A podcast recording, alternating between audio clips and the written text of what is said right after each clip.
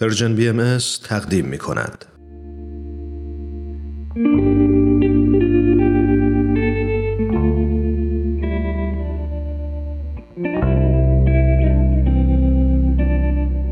عبدالبها سر خدا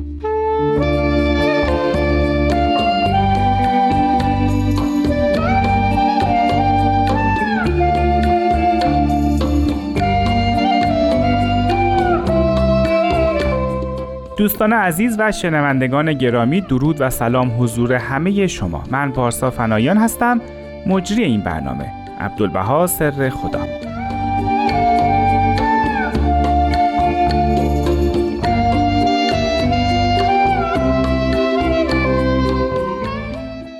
به چهارمین قسمت از برنامه عبدالبها سر خدا خوش اومدین.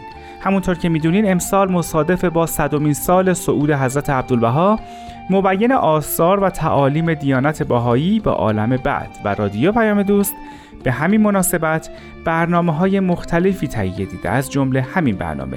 عبدالبها سر خدا.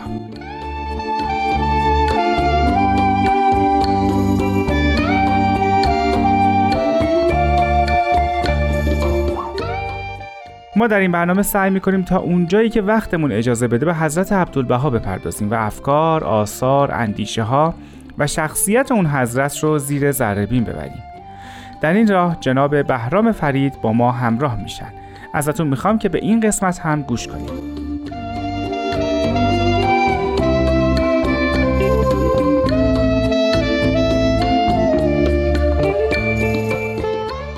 حضرت عبدالبها میفرمایند ای پروردگار اهل بها را در هر موردی تنزیه و تقدیس بخش تا نشعه از باده محبت الله یابند و فرح و سرور از انجذابات به ملکوت الهی جویند. چنانچه فرمودی آنچه در خمخانه داری نشکند صفرای عشق زان شراب معنوی ساقی همی بهری بیار.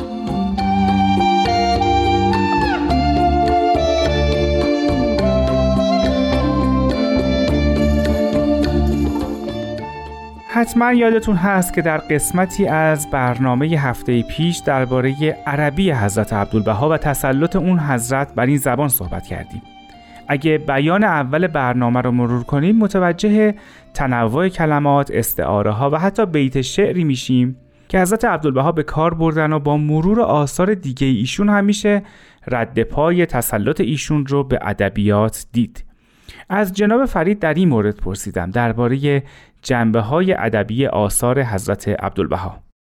بررسی تمام جنبه های ادبی در آثار حضرت عبدالبها در این سلسله برنامه ها تقریبا غیر ممکنه. یعنی ما نمی‌تونیم تمام آثار حضرت عبدالبها محل نظر و توجه قرار بدیم تا بتونیم بفهمیم که گستره دانش حضرت عبدالبها در ادبیات چگونه است. به نحو اجاب انگیزی هست. عبدالبها از کلیه شعون ادبی اهم از صنایع ادبی الفاظ عربی تشبیهات و استعاره ها و خیلی از نکات فنی ادبیات سود جستند تا در آثار خودشون مطلب رو مفهوم رو برای ما بیان کنند. تقریبا غیر ممکنه ما بتونیم بجز مطالعه تمام آثار هست عبدالبها که بالغ بر سی و اندی هزار فقره لوح هست. بتونیم یک اجماع کلی از آثار ادبیشون فراهم بکنیم. لذا باید به یک نمونه و یک شن خاص از آثارشون توجه بکنیم. شاید برنامه پیشین ما که درباره عبادت و عبودیت و مناجات بود اینجا به کمک ما بیاد و بتونیم اون رو هم کاملتر کنیم. مثلا فقط و فقط آثار ادبی یا شون ادبی رو در سلسله مناجات های ایشون بررسی بکنیم. وقت می‌بینیم که قوقایی در کاره و عبدالبها از یک قله بسیار بلند ادبیات فارسی و عربی به کلمات توجه کردند و دشت کلمات رو در نوردیدن و برای ما بوستان و گلستانی از ادبیات به ارمغان آوردن شاید بهترین هدیه هست عبدالبها به ما همون شیوه یا تلقی ایشون از جهان به شکل ادبی بود. کلمات هست عبدالبها یک چتر گسترده است که تمام معارف بشری رو در بر می‌گیره. اینک ما فقط می‌تونیم به جنبه ادبی در سلسله مناجات های ایشون بپردازیم. از جناب بهرام فرید پرسیدم آثار حضرت عبدالبها به چه زبانهایی نازل شده و سهم کدوم زبان از بقیه بیشتره؟ حضرت عبدالبها آثار خودشون رو به زبانهای عربی، فارسی، ترکی و کردی نازل کردن. بیشترین سهم رو فارسی و عربی داره.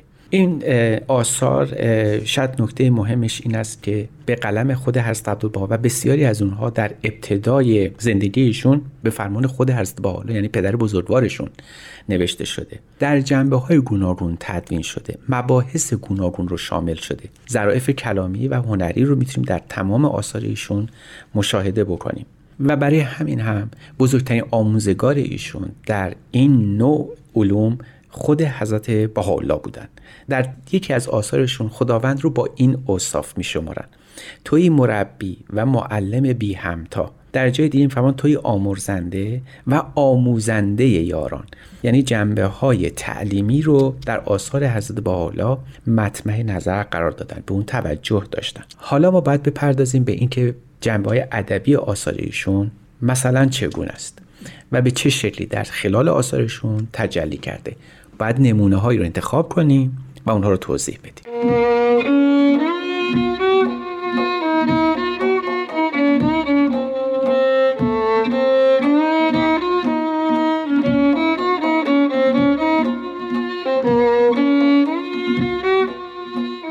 یکی از مهمترین بخش های ادبیات فارسی شعره از جناب فرید خواستم حالا که قرار نمونه هایی از آثار حضرت عبدالبها رو مورد بررسی قرار بدیم از شعر بگیم.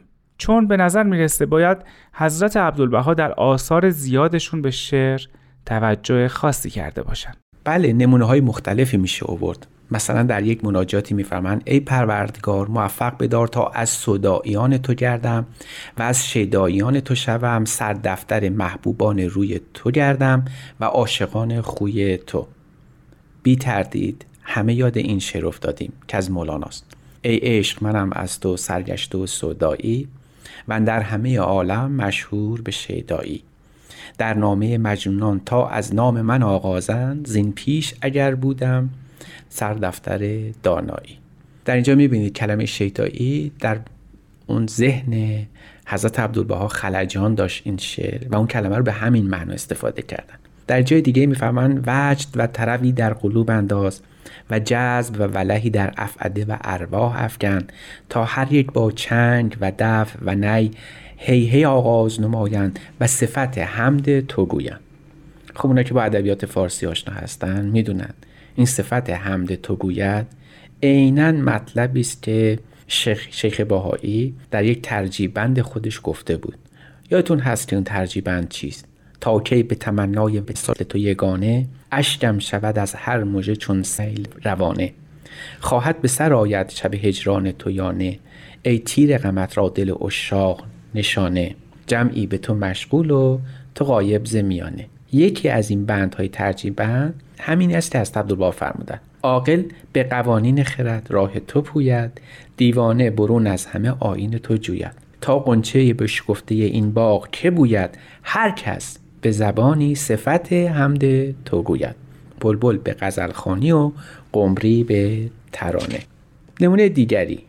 در جای میفرمایند هر قطره که به عواطف رحمانیتت موفق بحری است بیکران و هر ذره که به پرتو عنایتت معید آفتابی است درخشنده و تابان.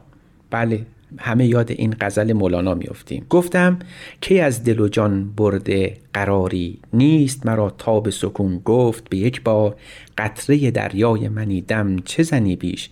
غرقه شو و جان صدف پر ز گهر دار. می‌بینید که اینجا قطره در مقابل دریا قرار داده. وجود ما مثل قطره است و وجود خداوند یا مشیت اولیه مثل دریا. و برای همین هم می‌تونیم به این شعر مولانا استناد کنیم که گفته بود قطره دانش که بخشیدی ز پیش متصل گردان به دریاهای خیش. اما نمونه دیگر. حضرت عبدالبها در یک مورد از مناجات های خودشون میفرمند چون مرغ سحر در دام محبت تو گرفتار گردم و شب و روز بنالم و بزارم و بگریم و بگویم یا بها الابها. ببینید این مرغ سحر فقط همین کلمه چقدر در ادبیات فارسی ما وجود داشته به کار آمده. امشب نه بیاز روز برمی آید نه نالی از مرغ سحر می آید سعدی گفته بود. یا ای مرغ سحر عشق پروانه بیاموز کان سوخته را جان شد و آواز نیامد. این مدعیان در طلبش بی خبرانند. کان را که خبر شد خبری باز نیامد. بذارید نمونه دیگری از آثار هست عبدالبها. در طی مناجات. ای بی نیاز یاران را محرم راز نما و آینه قماز کن. خب اینجا آینه قماز برای ما معماست. که منظورشون چیه؟ با کمی جستجو یاد این شعر مولانا در مصنوی میفتیم عشق خواهد این سخن بیرون بود. آینه قماز نبود چون بود. آینت دانی چرا قماز نیست؟ زان که زنگار از رخش ممتاز نیست. می‌بینید که از عبدالبها اشراف کاملی به ادبیات فارسی مخصوصا شعر فارسی داشتن. به جرأت می‌توان گفت که اگر حضرت عبدالبها می‌خواستن در مقام شعر و شاعری اثری از خودشون بر جای بذارن یکی از بهترین آثار ادبی رو خلق کردن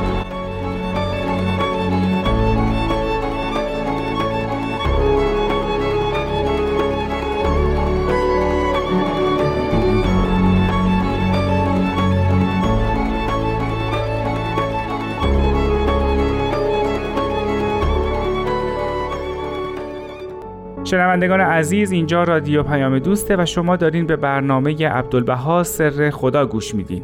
قبل از استراحت جناب فرید گفتن که حضرت عبدالبها اگه می‌خواستن شعر بگن حتما یکی از بهترین آثار ادبی رو خلق می‌کردن. و من با این گفته جناب فرید یاد اون مناجات معروف افتادم که به صورت شعر و اینطوری شروع میشه.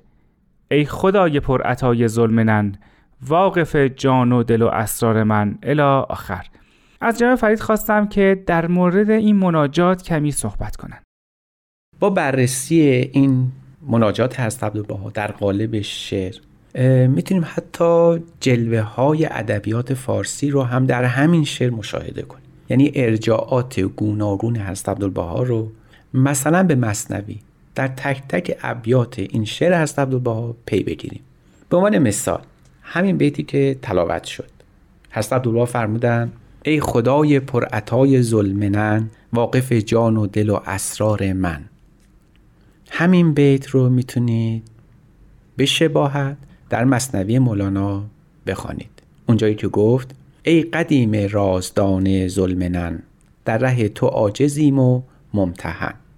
حضرت عبدالبها در همین مناجات وقتی میفرمایند خون شود آن دل که بریان تو نیست کور به چشمی که گریان تو نیست. بیگمان بازم مصنوی رو محل توجه قرار دادن. ببینید چقدر شبیه این بیت از مصنوی. ای خنک چشمی که او گریان اوست. ای همایون دل که او بریان اوست. و حتی این یکی بیت از مصنوی. چون که دید دوست نبت کور به. دوست کو باقی نباشد دور به. انسان متوجه میشه که از عبدالبها در سرودن این مناجات بسیار بسیار زیبا به کل تاریخ ادبیات توجه داشتن و اوج اون رو مصنوی مولانا دونستن. و نهایتا اینکه مثلا در همون شعر حضرت عبدالبها در مقام مناجات وقتی می‌خونیم در لیاقت منگر و در قطرها بنگرن در فضل خود ای عطا پیرامون این بیت شاید هزاران سخن بشه گفت. کلی تفسیر کرد. اما تو گویی که حضرت عبدالبها باز هم مصنوی رو مد نظر قرار دادن. وقتی که در مصنوی می‌خوانیم منگر در ما مکن در ما نظر اندر اکرام و سخای خود نگر متوجه میشیم که ما با حضرت عبدالبها به عنوان مبین آثار باهایی تنها روبرو نیستیم. شاید مقام تبیین که برای حضرت عبدالبها قائلیم اینقدر در چشم و نظر ما بهاییان و کسانی که به آثار حضرت عبدالبها رجوع کردند بزرگ و بلند مرتبه باشه که از سایر جنبه های ادبی ایشون قفلت کنیم. حضرت عبدالبها رو شاید بتوان یک معجزه تلقی کرد که به رغم اینکه ریشه در دیانت بهایی دارند اما تنه و درختی که از این ریشه برآمده مثل یک چتری تمام معارف بشری رو در بر گرفته. همه زیر این چتر می‌تونن خودشون رو پیدا کنن. اون کسی که به ادبیات توجه می‌کنه شیفته هست عبدالبها میشه. اون کسی که به کلام و فلسفه توجه کرده و عاشق اون نوع گفتاره حضرت عبدالبها رو به عنوان یک اندیشمند می‌شناسه. اون کسی که عارفه از حضرت عبدالبها متون عرفانی رو یاد می‌گیره و می آموزه و اون کسی که به علم و دانش ها توجه می‌کنه می‌تونه اهمیت علم و دانش رو در آثار حضرت عبدالبها پی بگیره. به عنوان سال آخر از جناب فرید پرسیدم اگه بخوایم به طور کلی در مورد ادبیات و آثار حضرت عبدالبها صحبت کنیم اون حضرت به چه نکته ای توجه کردن؟ و استفاده از ادبیات در آثارشون چه ویژگی مشخصی داره؟ در این گفتاری که مطرح شد ما متوجه میشیم که از عبدالبها تلفیقی بین محتوا و الفاظ رو مد نظر قرار دادن. در بین نویسندگان همیشه این جدال هست که بین محتوا و الفاظ کدام برتری داره و هر یک به یکی از این دو سم توجه کردن. بعضی ها الفاظ رو و کلمات رو اونقدر اهمیت دادن که غافل از محتوا و مفهوم شدن و برخی ها برعکس صرفا به مفهوم توجه داشتن و الفاظ و کلمات و صنایع ادبی رو قربانی کردن. شاید اجاز حضرت عبدالبها در ساحت انسانی ما همین باشه که این دو رو به نحو معجزه واری در کنار هم قرار دادن و شاهکارهای بسیار زیادی رو خلق کردن.